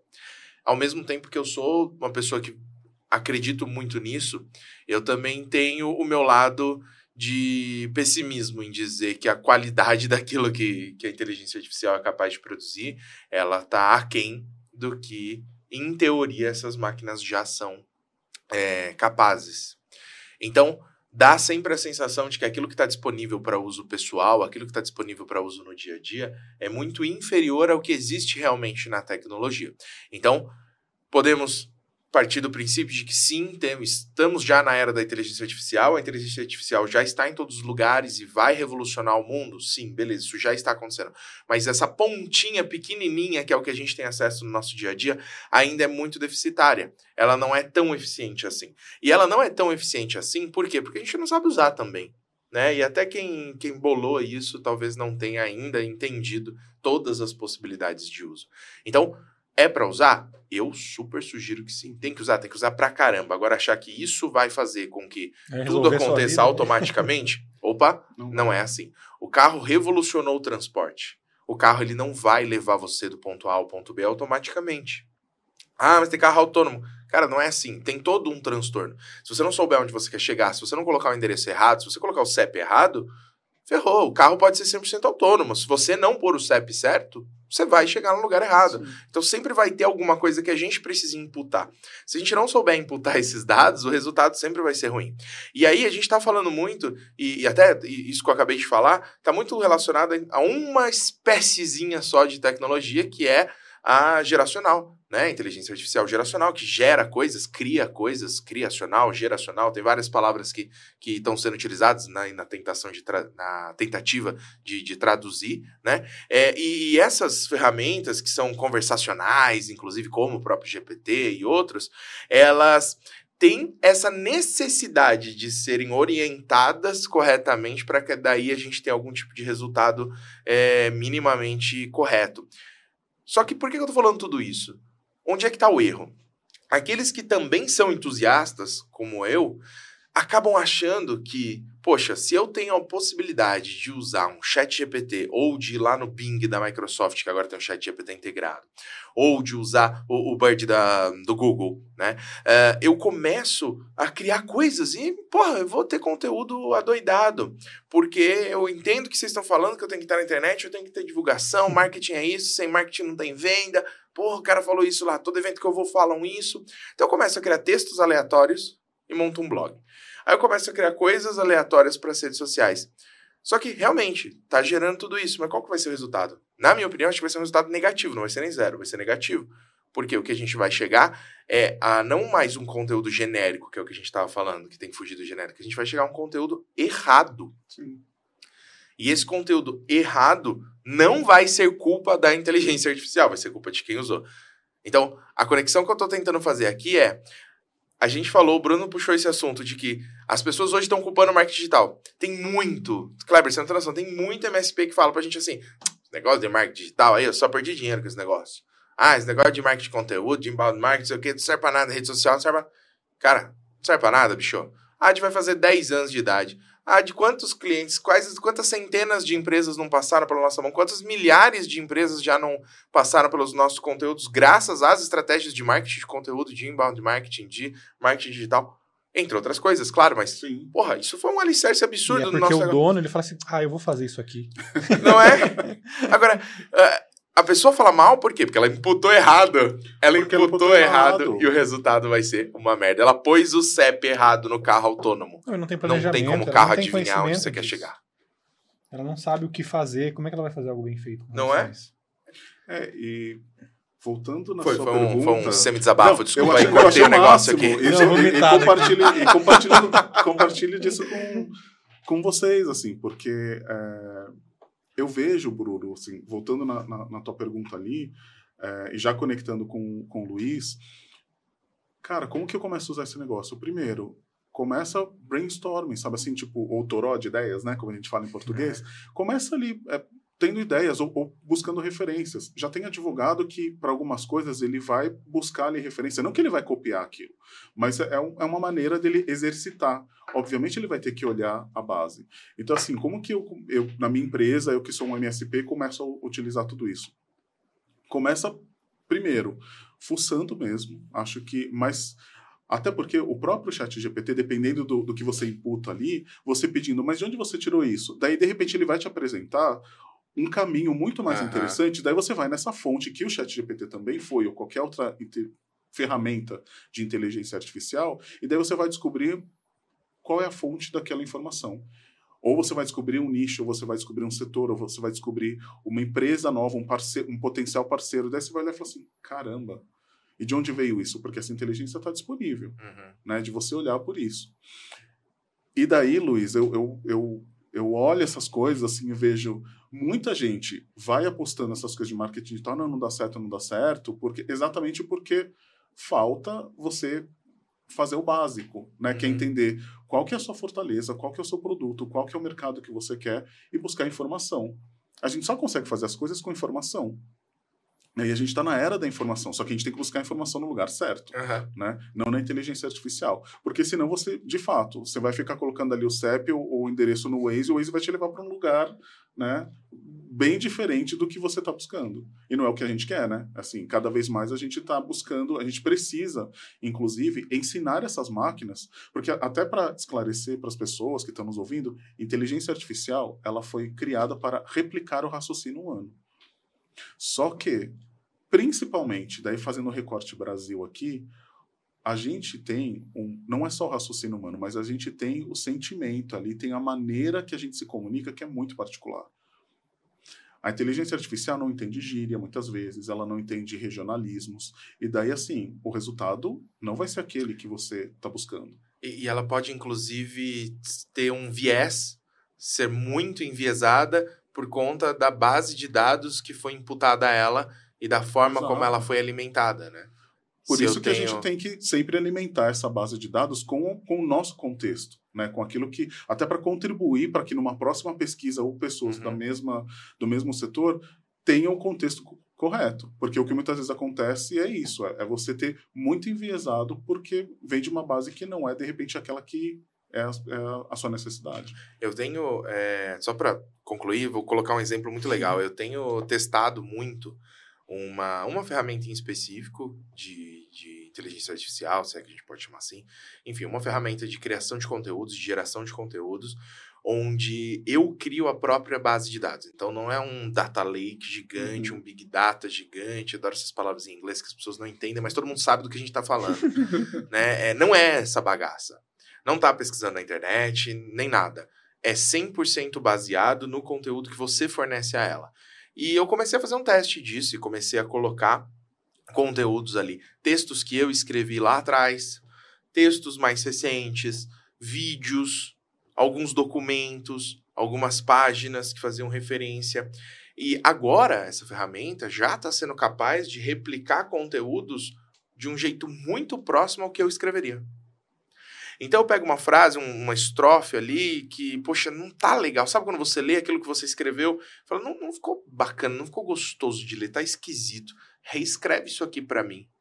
Cara, é isso, era isso que eu tava pensando, só não tava acertando essa vírgula aqui. ela consegue escrever melhor é, do que você, como mas se fosse é você. muito legal. a base é você que, que deu para ela, né? Exatamente, isso é muito legal. E, e, aí sim a gente entra na lógica de que, ok, o resultado vai ser bacana? Vai, vai ser bacana pra caramba. Pedir para escrever um artigo inteiro foi uma bosta. Por quê? Porque ainda falta o, o, o, fator humano por trás. Mas mesmo assim, consegui gerar coisas incríveis até o momento? Consegui. Muito legal. Me ajuda bastante no dia a dia. Por isso que eu sou entusiasta, eu acho que as pessoas têm que usar. Uhum. Ajuda bastante no dia a dia. Consigo fazer várias coisas interessantes ali, tirar inspirações, etc. Mas eu pego aquilo e simplesmente replico, vai funcionar? Depende. Essa base de dados que você criou em cima, e aí volto naquilo de você saber alimentar a ferramenta, a base de dados que você criou em cima, ela é uma base de dados confiável, ela tem a informação correta? Senão o que você está fazendo é, você pegou uma criança, você ensinou tudo que tem de ruim para ela a infância inteira, ela passou a juventude experimentando tudo que havia de pior, e esperar que essa criança, quando for adulta e tome as suas próprias decisões, que ela tome as decisões corretas. É absurdamente ridículo pensar isso, né? A pessoa só teve experiências ruins, ela vai do nada inventar uma experiência boa na cabeça dela? Não vai. A tecnologia, então, que é mais burra do que uma criança, Sim. vai ser muito pior o resultado, né? Esses dias eu vi um. Isso é muito interessante. Eu, eu, eu li um exercício mental, não lembro de onde eu, eu peguei isso, e não é muito assim científico, muito acurado, mas conversa muito com relação a isso. A pessoa estava tentando imaginar e propôs a seguinte ideia: com o tempo, a inteligência artificial vai começar a colocar na internet os conteúdos que ela está produzindo. E ela se baseia nos conteúdos que estão na internet. Então, com o passar do tempo, mais conteúdos que ela fez vão ser usados para produzir os conteúdos que ela vai continuar fazendo. Então, até hoje, beleza, ela pegou aí o chat GPT, usa a base até 2021, por exemplo. É tudo conteúdo humano. Vamos supor que esse ano 50% dos conteúdos novos sejam produzidos por inteligência artificial. Ano que vem, um pouquinho do que ela for olhar já não é mais de humano. No próximo ano, um pouquinho mais. No próximo ano, um pouquinho mais. E vai chegar um momento que, possivelmente, a maior parte da base dela foi ela mesma que construiu. E a chance disso levar a gente para um caminho errado, numa informação falsa ou num conteúdo enviesado, é muito grande, porque não tem mais como mudar. Isso já está na base de dados que ela produziu. Então, eu acho que a regulamentação vem muito para ajudar a gente nesse sentido e ela precisa acontecer, porque o que já teve gente caindo em golpe por conta de deepfake ou áudios falsos é, é absurdo. É, e daí a gente dá graças né, à, à nossa capacidade de produzir coisas a partir do nosso, do nosso regionalismo e do nosso sentimento mesmo. Porque é aí que tá. É, a experiência que a gente tem viajando, cuidando dos nossos filhos, que a gente tem indo para o crossfit. É, essas experiências a gente coloca isso é, e, e, coloca isso nessas plataformas de uma maneira muito particular. Isso é o que é enriquecedor, porque senão você vai lá e coloca o que é CrossFit e deve ter uma coisa muito genérica. Mas você ter o que é CrossFit a partir de um ponto de vista de uma pessoa que tem o contexto X, PTY, não sei, é, Quanto isso mudou na minha o vida. Quanto isso né? mudou na vida, isso muda a perspectiva, né? É, então a gente tem um trabalho aí de regulamentação, sim, mas um trabalho de a gente continuar produzindo conteúdo é, e contribuindo para as discussões, para a informação, para a gente não cair nesse lugar de, de fake news. Sob a nossa perspectiva, isso é muito legal, muito bom. Uma coisa que eu gostaria de entender é, e ver se você pode contribuir também com os nossos clientes eu preciso necessariamente de uma tecnologia que vai me ajudar a desenvolver o marketing digital dentro da minha empresa? Por exemplo, você falou que talvez um, uma tabela de Excel possa me ajudar muito. Mas como que um cliente pequeno, uma micro ou pequena empresa, vai conseguir acompanhar é, a taxa de sucesso do conteúdo que ele produziu, o alcance do post que ele fez, os cliques que aquela, aquele conteúdo dele teve, sem um produto. Isso é possível? Ou, por exemplo, eu chego na mediaria, preciso de vocês como consultor e eu preciso ter um stack de tecnologia que vai me ajudar antes de qualquer coisa. Como é que funciona esse trabalho com uma empresa que quer desenvolver isso internamente, contando com o apoio de vocês? Vocês vão sugerir alguma coisa? Olha, compra isso aqui, ou dá para fazer no comecinho sem e depois você avança? Como é que funciona? Tudo é uma evolução, tá, Bruno? Acho que tem é, uma empresa pequena, um profissional que quer começar a fazer, ele não precisa de uma agência. Tô aqui fazendo propaganda contra mim mesmo, mas vamos nessa. É, porque é verdade, assim, a, as próprias plataformas elas já oferecem muita coisa que a pessoa consegue iniciar sozinha, até para experimentar. A gente está falando de experimentar aqui é, inteligência artificial generativa, a mesma coisa de uma rede social. Você pode abrir o perfil ali e você experimentar. E por trás de, dessas plataformas, você tem tutoriais, você tem vídeos na internet que vão te ensinar e vão te capacitar a utilizar os recursos básicos daquilo. Claro que vai chegar um momento que você vai falar assim, tá, consegui entender o básico aqui, como que eu posto numa rede social, como que eu utilizo os recursos fundamentais aqui, mas eu quero mais do que isso. Daí talvez um profissional seja necessário aqui. Daí sim você procurar um parceiro, uma agência, a mediaria.com, é, para fazer isso, perfeito. Mas dá para se iniciar sozinho. Por isso que eu gosto de dizer que tem que ser curioso hoje em dia. Porque assim, você pode abrir o perfil e você não precisa abrir o perfil e sair postando todo dia às 10 da manhã. Eu, tenho obrigatoriamente que postar um vídeo no TikTok. Não. Entra lá, mas para entender como que é a ferramenta uhum. mesmo, para ver se, se faz sentido para você, busca lá dentro, por exemplo, tem alguém aqui de infraestrutura, alguém legal que fala de infraestrutura? Deixa eu ver se no TikTok Como tem. é que ele está falando, né? Como é que ele está falando? Daí você descobre que tem um cara, sei lá, no Canadá que está fazendo conteúdo super legal. Você fala, poxa, gostei. Daí você começa a seguir essa pessoa para entender a dinâmica. Isso faz sentido? Você se colocaria no lugar dele fazendo isso com do ponto de vista do Brasil, né? Daí você vai experimentando. Tem coisas que você vai encontrar e vai falar assim, poxa, legal, consigo fazer. Tem coisas que você vai falar assim, olha, é muito legal, mas eu não tenho recursos aqui, porque eu sou sozinho. E daí você vai falar assim, mas isso daqui é interessante. Vou buscar um parceiro que consiga fazer isso para mim, que consiga dar continuidade nisso que eu acredito. Até para confirmar se essa minha percepção, se esse, se esse meu breve estudo faz sentido mesmo. Se de repente eu tenho que abrir um perfil nessa rede social, se eu tenho que criar newsletters para enviar todo mês para meu, os meus clientes. Uhum se eu tenho que participar de feira de negócios. Antes de você comprar um stand numa feira de negócios, vai visitar a feira antes. Leva vai visitar um evento. Leva um cartão no bolso. É isso. Assim, às vezes é, é, tá fora da tela, sabe? A solução muitas vezes está fora da tela. Tá em você é, explorar é, os encontros, explorar grupos. Às vezes você tem um grupo de WhatsApp que é muito bacana, e o WhatsApp tem sido essa ferramenta, muito mais do que é, Instagram, Facebook, o próprio LinkedIn. O WhatsApp tem sido a ferramenta de criação de comunidades, de pessoas que se ajudam ali, se indicam ali dentro. Uhum. Então, assim, você conversar com seus pares, com outros profissionais e tentar entender onde que as pessoas estão se encontrando, de onde que e como que elas estão gerando negócio, esse é, um, é, é um caminho muito bom para se iniciar, né? É, mas essa coisa de ser explorador eu também incentivo. Eu sou muito na vibe do Luiz, assim, tipo, vai lá, usa, explora. Fala com o cliente, às fala vezes. Fala com o cliente, né? às vezes você vai falar com o cliente e fala assim, não, porque tem um grupo de WhatsApp que a gente. Eu cheguei até você porque tem um grupo de WhatsApp. Poxa, eu quero estar nesse grupo. É. E a agência, por exemplo, a gente recebe indicações na mediaria de clientes que vêm por indicação. É, e um desses clientes chegou para a gente e falou assim: Olha, eu vim por, por indicação e eu quero que vocês cuidem da nossa comunidade no WhatsApp. A gente montou uma comunidade no WhatsApp, só que a gente não sabe o que fazer. Eu tenho lá mil e poucas pessoas, decisores, tomadores de uhum. decisão, mas eu não sei que tipo de conteúdo produzir para esse pessoal. E daí a gente vai entender, tá, então vamos lá, vamos, vamos ver qual que é o seu universo, o que, que você quer contribuir, porque não, não posso ficar no conteúdo genérico, porque isso a pessoa encontra na uhum. internet. Qual que é o teu diferencial para eu poder alimentar essa comunidade e mostrar que você é uma referência no seu setor? Tá aí, ó, precisamos deles para nossa comunidade. Não é? Faz muito sentido, entendi. É... Inclusive, anotem a dica aí, porque eu acho que é uma coisa que a gente sempre fala e sempre tenta passar para o nosso cliente de que às vezes a solução ela tá um pouco mais um pouco menor do que ele espera que ela, que ela esteja. Não é algo muito grandioso, uma decisão muito grande que ele vai tomar. Ele tentar entender eu às vezes até falo, cara, liga pro seu cliente e pergunta para ele o que, que, fez ele comprar de você. Qual é o ponto que mais chamou a atenção? Tenta usar isso com outro cliente. Fala, olha, meu cliente que falou que eu sou bom nisso aqui. É a maior base de dados para tomar uma decisão de marketing, a base de clientes. Exato, né? e é o que encanta ele até hoje, é o porquê ele está com você até hoje. Então isso talvez possa ser em comum com outros clientes e você consiga usar essa mesma ferramenta, esse mesmo argumento com, com o cara que está prospectando ou com uma empresa que você vai bater na porta amanhã.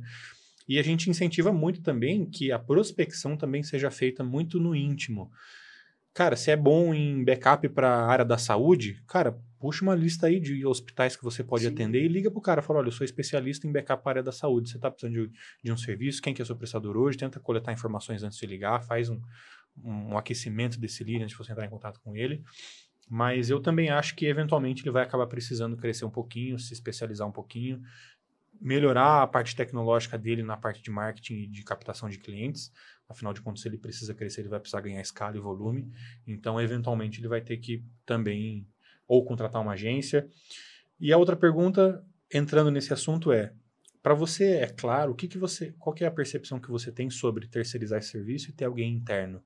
Como é que você indica que o cliente faça essa divisão e tome essa decisão? A partir de qual momento? Se é um tamanho, se é um volume de trabalho, se é uma demanda específica? Como é que na mediaria você vê esse tipo de ou terceirizo ou trago alguém para dentro?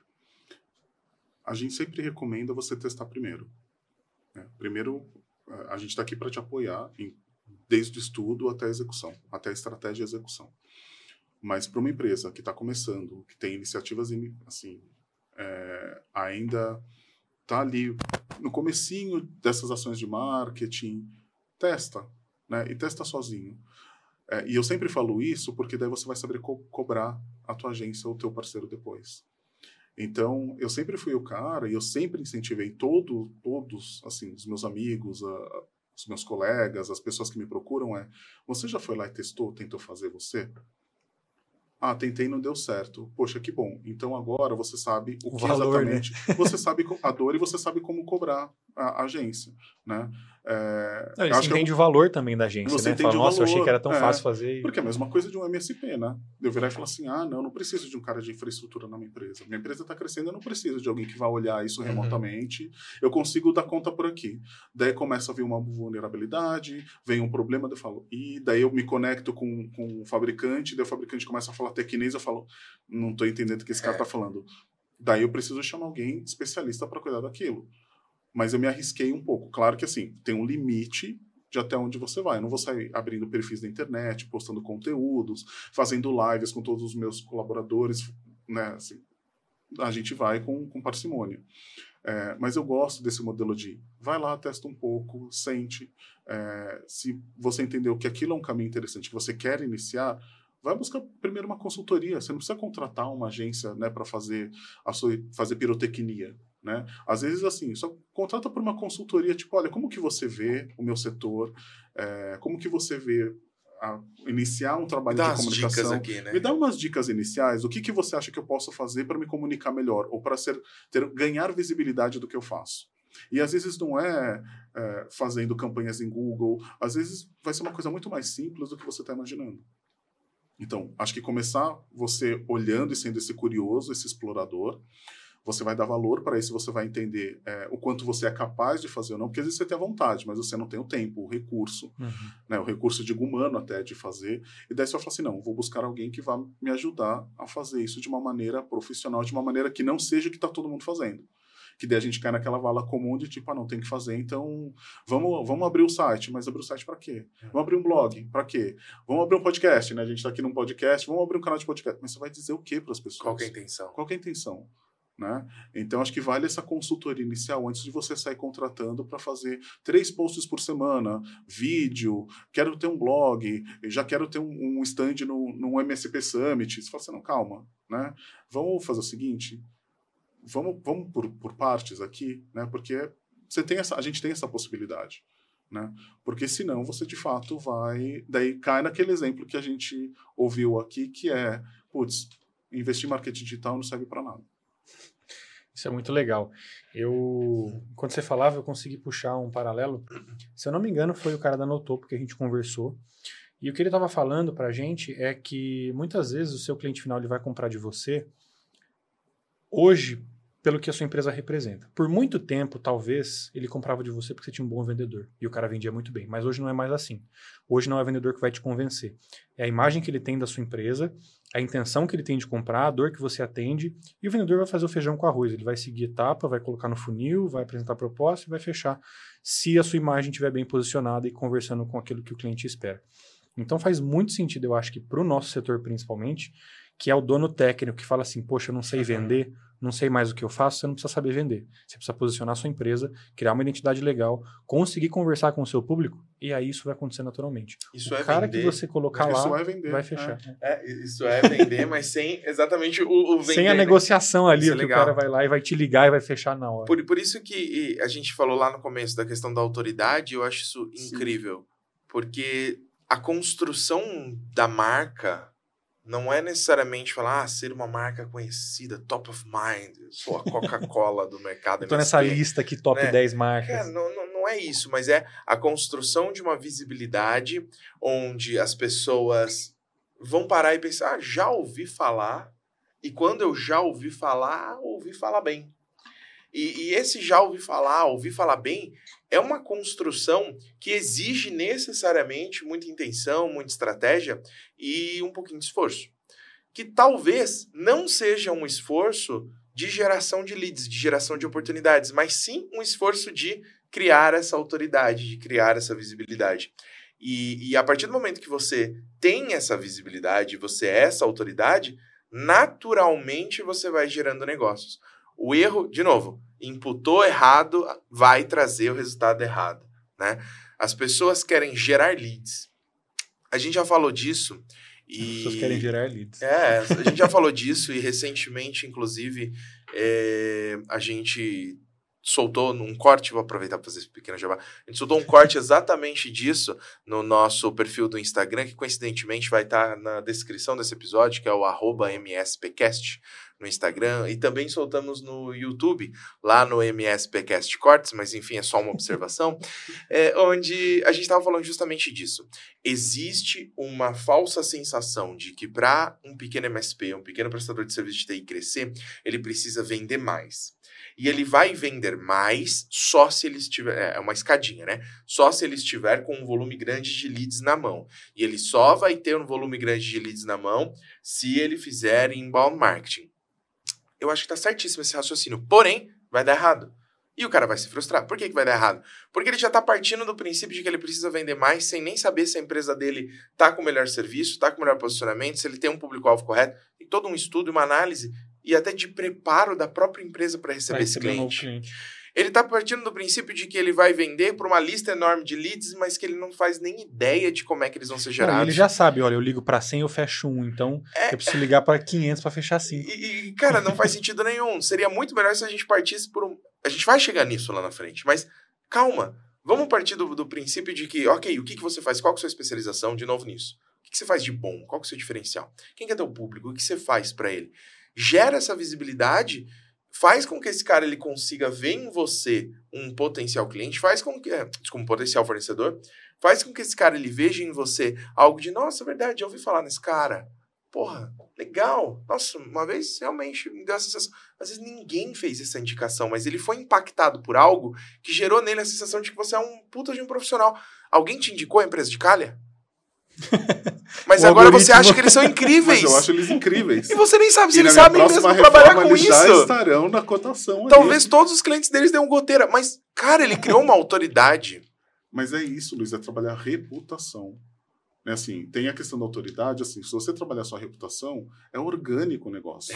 Né? Porque assim, é a tua reputação que vai te levar para frente, porque senão você vai nadar nesse mar vermelho, né, naquele livro, aliás, uma dica, né, o, O Mar Azul. o, o Oceano Azul, do, porque senão você fica no Mar Vermelho que é competindo com todo mundo, né? E quando você cria esse lugar de autoridade, como você disse, ou de reputação, a sua entrega vai falar mais do que qualquer outra coisa, né? Então é legal para um MSP, para alguém que tem um bom serviço, contar essa história. Uhum. Como que você conta essa história que te dá essa autoridade?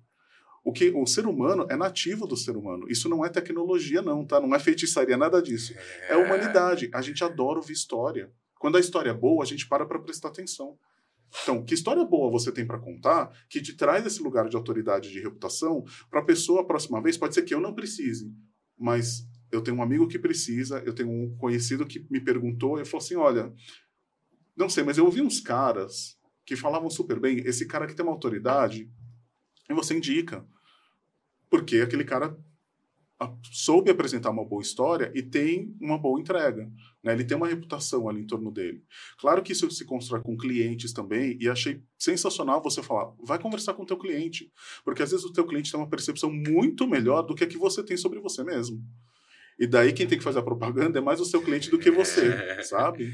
É, então, às vezes, muitas vezes não está na tecnologia, mas está na maneira de você criar essa autoridade em torno da sua marca, em torno da sua empresa. Não é uma coisa do dia para a noite, isso é bom ficar claro para tá uhum. quem está nos ouvindo. É uma coisa que se constrói. Dá né? trabalho, custa é, caro. Dá trabalho, custa caro. E, e, não é investimento muitas vezes financeiro, é investimento de tempo, uhum. é investimento de estudo, é investimento de você se dispor a, a trabalhar e depois criar esse lugar de se disponibilizar para as pessoas, porque em algum momento isso volta, né? É, eu, eu ouço umas coisas que eu tenho como é, até moto assim para mim, que é o trabalho devolve, né? Quando você trabalha e faz uma boa entrega, você vai ter você vai ter a devolutiva disso, você vai sentir o, o vai, vai vir o retorno daquilo que é onde tem esse lugar de autoridade. Né? Se você está trabalhando direitinho, se você tem uma boa entrega, se você tem boas histórias é, e você tem pessoas no entorno que, que te ajudam e estão vibrando por você é, e sabem do teu potencial, não tem como dar errado. Ele não precisa de lead. Ele não precisa de lead. Até porque essa história de lead, é, a gente tinha um caso na agência que era, geramos muitos leads. Tinham três pessoas do comercial. Só que as pessoas do comercial não estavam dando conta de ligar para esses leads. O que, que foi acontecendo foi o lead foi esfriando. Quando alguém do comercial conseguiu falar com aquele contato, já é. ele já nem lembrava mais que ele tinha se inscrito numa página na internet para receber o um material, uhum. porque esfriou. Então, assim, é aquilo que, que você falou, Luiz. A empresa está preparada? Porque, assim, gerar lead, beleza, a gente pode injetar dinheiro aqui e vamos fazer o negócio acontecer. Mas e quando esses leads chegarem, como que você vai lidar com isso? Né? Como que você vai mostrar a sua autoridade e como que você vai se relacionar com essas pessoas, porque tem isso também. Né? É, por isso que eu acho que o marketing hoje ele tem uma coisa de tá muito próximo o profissional de marketing com a área de vendas e tem que estar. Tá, né? Isso independentemente do... quando a empresa é pequena geralmente é a mesma figura, uhum. né? Mas quando a empresa vai crescendo esses profissionais tendem a ser de áreas diferentes, mas eles têm que trabalhar juntos. Porque o discurso que eu estou vendendo numa página na internet, num perfil de rede social, numa feira de negócios, eu tenho que ter ele alinhado com o meu pessoal do comercial. Porque eu posso usar a tecnologia que for aqui. Se na hora que um ser humano for me atender, ele não tiver um discurso, ele não souber me apresentar bem o portfólio, produto e uma boa história, eu não vou comprar de você. Uhum.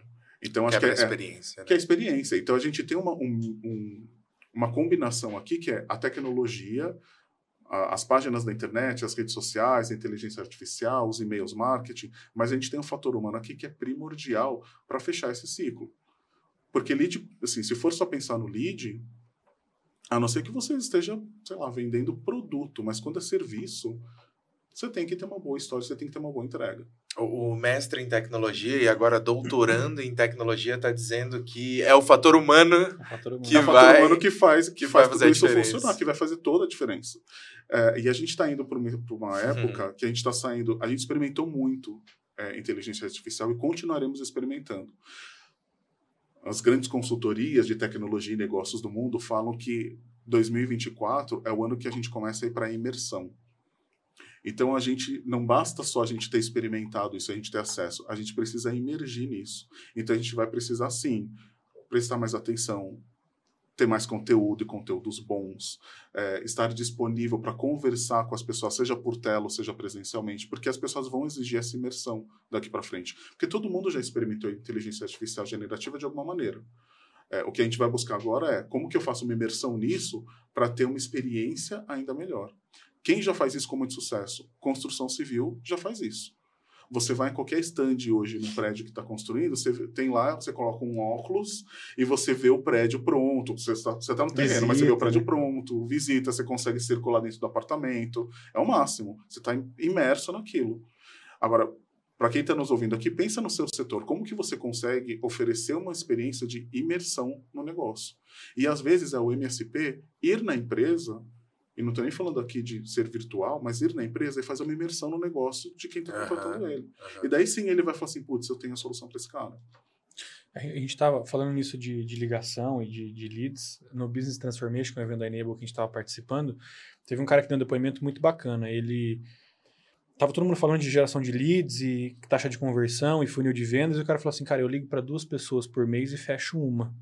Porque são duas que sempre vêm de indicação. Eu não faço disparo, post, nada, eu só pego indicação e eu sei quanto custa o meu custo de aquisição de cliente. Eu pego essa verba e falo assim, cara, quer jantar comigo hoje? Eu vou pagar um jantar para você, a gente janta e depois eu te apresento uma proposta. Você aceita? De graça. Se não quiser, sem compromisso nenhum, a gente vai e janta. Ou, sei lá, o cara gosta de futebol americano. Cara, vai ter um jogo essa semana de futebol americano, vamos lá comigo. Eu tenho dois ingressos aqui, a gente assiste o jogo, gera uma conexão já, janta e a gente conversa. E a taxa de fechamento dele era 50% para cada 2.0 né? fazer isso, né? E gerava um amigo, uma conexão e fechava um negócio. Genial. Essa é a palavra para mim, Bruno, conexão. A gente precisa gerar conexão hoje com as pessoas. E às vezes, muitas vezes, não é pelo seu core business, não é pelo, pelo que você faz como profissional. Às vezes é o time de futebol, às vezes é, é, é o, como você educa os seus filhos, às vezes é a viagem que você fez.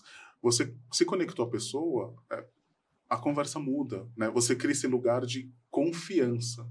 Quando você gera confiança, daí sim você pode, da confiança você pode gerar autoridade, que você pode mostrar, olha, além do cara ter um papo legal, de né, a gente ter coisas em comum, o cara ainda entende disso daqui que eu não sabia e me ensinou várias coisas.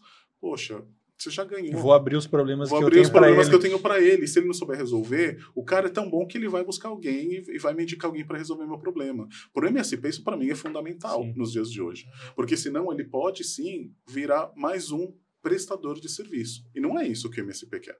Né? Imagino que ele queira ter exatamente esse, esse ciclo de pessoas vindo por indicação, de pessoas contando com ele, talvez com problemas, com desafios cada vez maiores, isso é sensacional, porque você imagina, isso também pode fazer o negócio dele crescer. Né? Se eu tenho confiança em você, eu vou te desafiar cada vez mais. E esse é um ponto muito legal, porque daí eu posso começar a entender isso como: se o cara está me desafiando é porque ele tem confiança e porque ele sabe que eu vou solucionar o problema dele. Eu olhando aqui atrás, eu tenho tudo isso? Não, não tenho, mas vou buscar parceiros para. E aí os dois crescem juntos. Daí os dois crescem juntos. Muito legal. Muito bom. Olha, eu, das minhas dúvidas pessoais aqui, já foram todas. ah, foi, foi, uma dúvida é. pessoal, foi uma consultoria ali, né? É natural a gente fazer consultoria com convidado, é. né? É, isso é verdade, isso é uma coisa que a gente sempre fala, né? O Bruno sempre levanta essa bola, de que às vezes a gente faz consultoria gratuita, a gente chama as pessoas para virem pro MSPcast. Fala os problemas porque, que a gente tem. É, a gente quer fazer uma consultoria, uma, uma pesquisa de mercado, pegar dicas e tal, com a desculpa de gerar um conteúdo, né? Sim. né? Mas não, não, não, não fizemos De isso. maneira nenhuma, né? Mas em troca a gente pelo menos falasse, fala para as pessoas contratar o serviço isso, do convidado. É, tem, tem, que ter, tem que ter uma troca. A contrapartida de, é boa, gente. De Vocês falaram de conexão, e essa palavra conexão foi o grande tema do MSP Summit de 2023 onde a gente trouxe o tema que conexão é a revolução. A gente entende que a conexão ela tem que estar tá para muito além da conexão entre os equipamentos ou a conexão com a internet. É a conexão entre as pessoas, é a conexão entre as marcas, é a conexão entre as empresas, é a conexão entre os conhecimentos. E é essa conexão que, gera, que realmente gera a revolução nas nossas vidas, nos nossos negócios. É muito legal. Não foi combinado, Não né? Foi mas a gente acabou chegando nesse ponto aqui. E falando em MSP Summit 2023, nós, nós contamos com o apoio da Midiaria. A Midiaria foi uma das apoiadoras e nós conseguimos desenvolver aí um trabalho bem interessante, né? Uh, e se você quer saber mais sobre o MSP Summit, aqui na descrição desse episódio vai ter também um link, né? É aquele lugarzinho mágico onde a gente coloca todos os links e todos os pontos que a gente comentou. E vai ter MSP Summit daqui a alguns meses. Será que a gente já pode dar um spoiler claro. nesse episódio aqui? Eu até queria falar que o link para compra de ingresso antecipado está aqui embaixo, mas acho que a gente não tem isso o ainda. O link ainda não, mas já vou dar um spoiler. Acho que é o primeiro conteúdo, o primeiro lugar onde a gente vai falar a data ah, do MSP é Summit 2024. Posso? Claro, tá, tá autorizado aqui? Dias, não sou nenhuma autoridade para autorizar, mas 16 pode. e 17 de outubro. 16 e 17 de outubro, agora de 2024, em São Paulo, nós temos a décima, não é a primeira, não é a segunda, não é a terceira, é a décima edição do MSP Summit, o maior, o principal encontro sobre serviços gerenciados de gestão de TI do Brasil.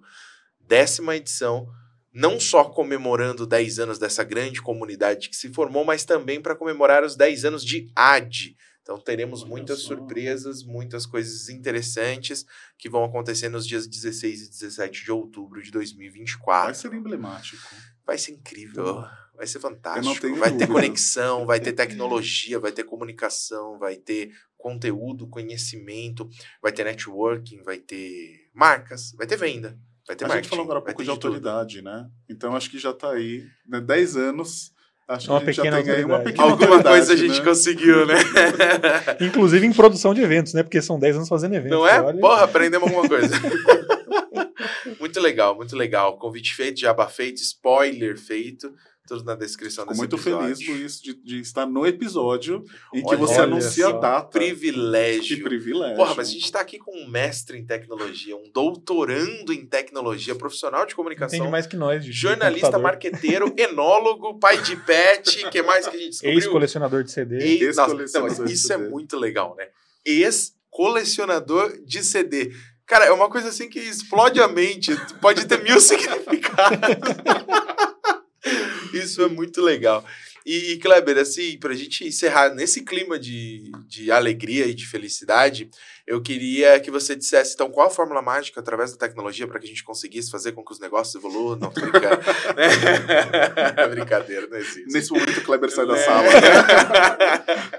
É, é, é, realmente agradecer, agradecer a sua presença, agradecer a sua participação, dizer que a gente fica muito contente com isso e aproveitar para agradecer todo mundo que acompanhou a gente até aqui. Acho que mais de uma hora já de episódio, quase uma hora e meia aí de conteúdo. Legal pra caramba. Deu pra gente aprender algumas coisas, né? É, e vou deixar o microfone aberto para que você possa deixar seu recado, quiser aproveitar, fazer um jabá, quiser colocar. Coloca aí como é que a gente chega até você, tá nas redes sociais, não tá, tá gastando todo o seu tempo só tomando vinho. Ou só trabalhando, né? Ou só trabalhando, que absurdo. Não, na verdade, nas redes sociais eu tô como Kleber Pinto. Tá aí uma, uma última dica, então. Rede social, quando você for entrar, já tenta salvar o seu, o seu perfil ali. Eu sempre faço isso. Eu entro na rede social, salvo meu perfil, exploro a rede social. Se eu achar mas já vale, garante o seu arroba, seu eu barra. Já garanti o arroba, isso. exatamente. Daí depois, se não for, depois eu desativo, mas eu, né, então, toda vez. Eu vou te eu cortar, desculpa, isso. eu tenho uma frustração absurda, absurda. Que o seu Luiz Quando Montanari gente... não tem? Não, o Luiz Montanari tem em, vários lugares e eu, eu, eu, fico feliz com isso. Falando nisso, tá lá, né? Arroba Lu com H Montanari, porque gente somos íntimos, né? Lu Montanari ou Luiz Montanari no, no LinkedIn. Mas não era para falar disso. É, eu tenho uma frustração absurda. Há uns oito, nove anos atrás, até por aí, uns nove anos atrás, oito anos atrás, a gente montou a primeira página de rede social da empresa. A gente começou a fazer comunicação por conta própria, há uns oito, nove anos atrás. E a gente montou o Facebook. A, pô, a primeira coisa que uma empresa Sim. tinha que ter, ainda mais há nove anos atrás. E não tinha disponível o barra ad. Na verdade, nós tivemos uma primeira, né, com o Logical Brasil. O barra ad veio em 2016 marca AD, enfim, acho que foi em 2016. Quando a gente foi registrar, quando a marca AD foi lançada, é, a gente foi registrar e não tinha. AD é de uma pessoa aleatória que não usa o Facebook, mas que tem a sua conta criada. Então não dê dicas para as pessoas ficarem registrando lá e não usar. Brincadeira. Não, mas registre Fiquei frustrado. compartilhar coisa boa. Ad né? de uma tipo pessoa aleatória. A gente já tentou mandar mensagem. Ah, nada. cara, tá lá. Ad.br, vai. Pronto, tá lá. mas sabe que isso tá mudando. Assim, você pode é, ir na, na plataforma mesmo. E solicitar. E, e solicitar. A gente já né? solicitou, a gente descobriu que esse é o nome pessoal da pessoa. É. é ela chama Ad. Olha. É bem criativa a mãe dela. Bem criativa. Pois é. Enfim, Tanto frustrações. Pois é, pois é. Frustrações à parte, desculpa. Redes Imagina, sociais, registre o seu nome. Registre seu nome. Se quiser me encontrar, é arroba Kleber Pinto, tudo junto. LinkedIn, eu Estou ali para conexão também, para as pessoas que quiserem entender um pouquinho mais das coisas que eu, que eu compartilho. Eu sempre estou compartilhando link de pesquisa, ações de, ou campanhas de marketing que eu acho que são relevantes e podem inspirar as pessoas. É, eu sou um cara que não fala só de tecnologias, eu gosto dessa questão de gestão empresarial também. Então, tudo aquilo que eu leio, que eu acho que eu posso contribuir, eu compartilho nas redes. É, mediaria, arroba mediaria com, né? É, então, na maioria da, das redes sociais, das plataformas digitais. A gente está super disponível para quem quiser conversar. A gente também participa de eventos como o MSP Summit, que foi um prazerzaço. O time ficou assim, o time que foi lá e fez a cobertura e acompanhou as palestras saiu, saiu assim, empoderado de várias coisas que vários outros eventos a gente não encontrou. E não estou falando isso porque eu estou na frente de vocês, mas é verdade mesmo e falo em nome de todo o time da Mediaria. A gente ficou muito feliz. A gente é, é o, o, time que compartilha muito conteúdo pelos nossos canais, mas também para as pessoas que nos procuram. E eu, particularmente, estou é, muito agradecido de estar aqui. Aprendi, primeiro, aprendi que Indaiatuba é uma cidade bem interessante. Vou considerar Já tá, fortemente. plantou a sementinha. Né? Vocês plantaram a sementinha. É, a AD, que eu queria muito conhecer, né? porque assim, a gente vê o site que é, que é lindíssimo, os canais digitais, os vídeos, o, o podcast, é, os artigos que vocês escrevem, e, mas conhecer o físico também faz toda a diferença. Então, né? Muitíssimo obrigado pela, pela recepção de todos aqui, pela oportunidade de bater um papo e conhecer vocês. É, gostei muito do papo, espero que para quem está ouvindo a gente que é, esse nosso bate-papo tenha sido bastante útil. Uhum. E a gente está aqui à disposição, então, no arroba Kleber Pinto ou arroba Mediariacom. Muito, muito bom. bom. Eu também queria agradecer, adorei te conhecer, foi um prazer enorme. Assim, eu acho que desde quando você entrou aqui, nosso santo meio que bateu já, eu gostei muito de conversar com você. Gosto muito da forma que você expõe suas ideias, a forma que você cria sua narrativa, a forma que você fala. Eu acho que isso é de comunicador, de marqueteiro, já tem né, um, um background, uma estrutura nisso, um pouco de jornalista também. É muito legal. Fico muito feliz pela presença, pela parceria que a gente tem com a AD também, que vocês têm. É, eu acho que tem muito a agregar para ambos os lados. E é isso. Para todo mundo que acompanhou a gente também, muito obrigado pelo seu tempinho aí, é, ouvindo um pouquinho mais a gente. Lembrando que a gente também está em todos os agregadores de podcasts. Quais são eles?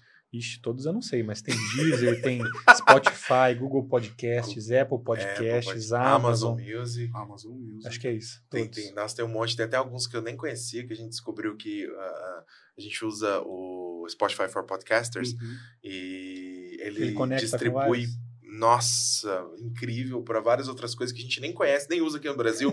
Estamos internacionais. E estamos também no Instagram e no YouTube. Então, se você está ouvindo a gente, o convite é para que você acompanhe também a nossa produção visual desse conteúdo. Tem gente que gosta de assistir, então também temos essa possibilidade. E acho que é isso. Mais algum é recado? Isso. Segue a gente lá no Instagram, manda comentários pra gente.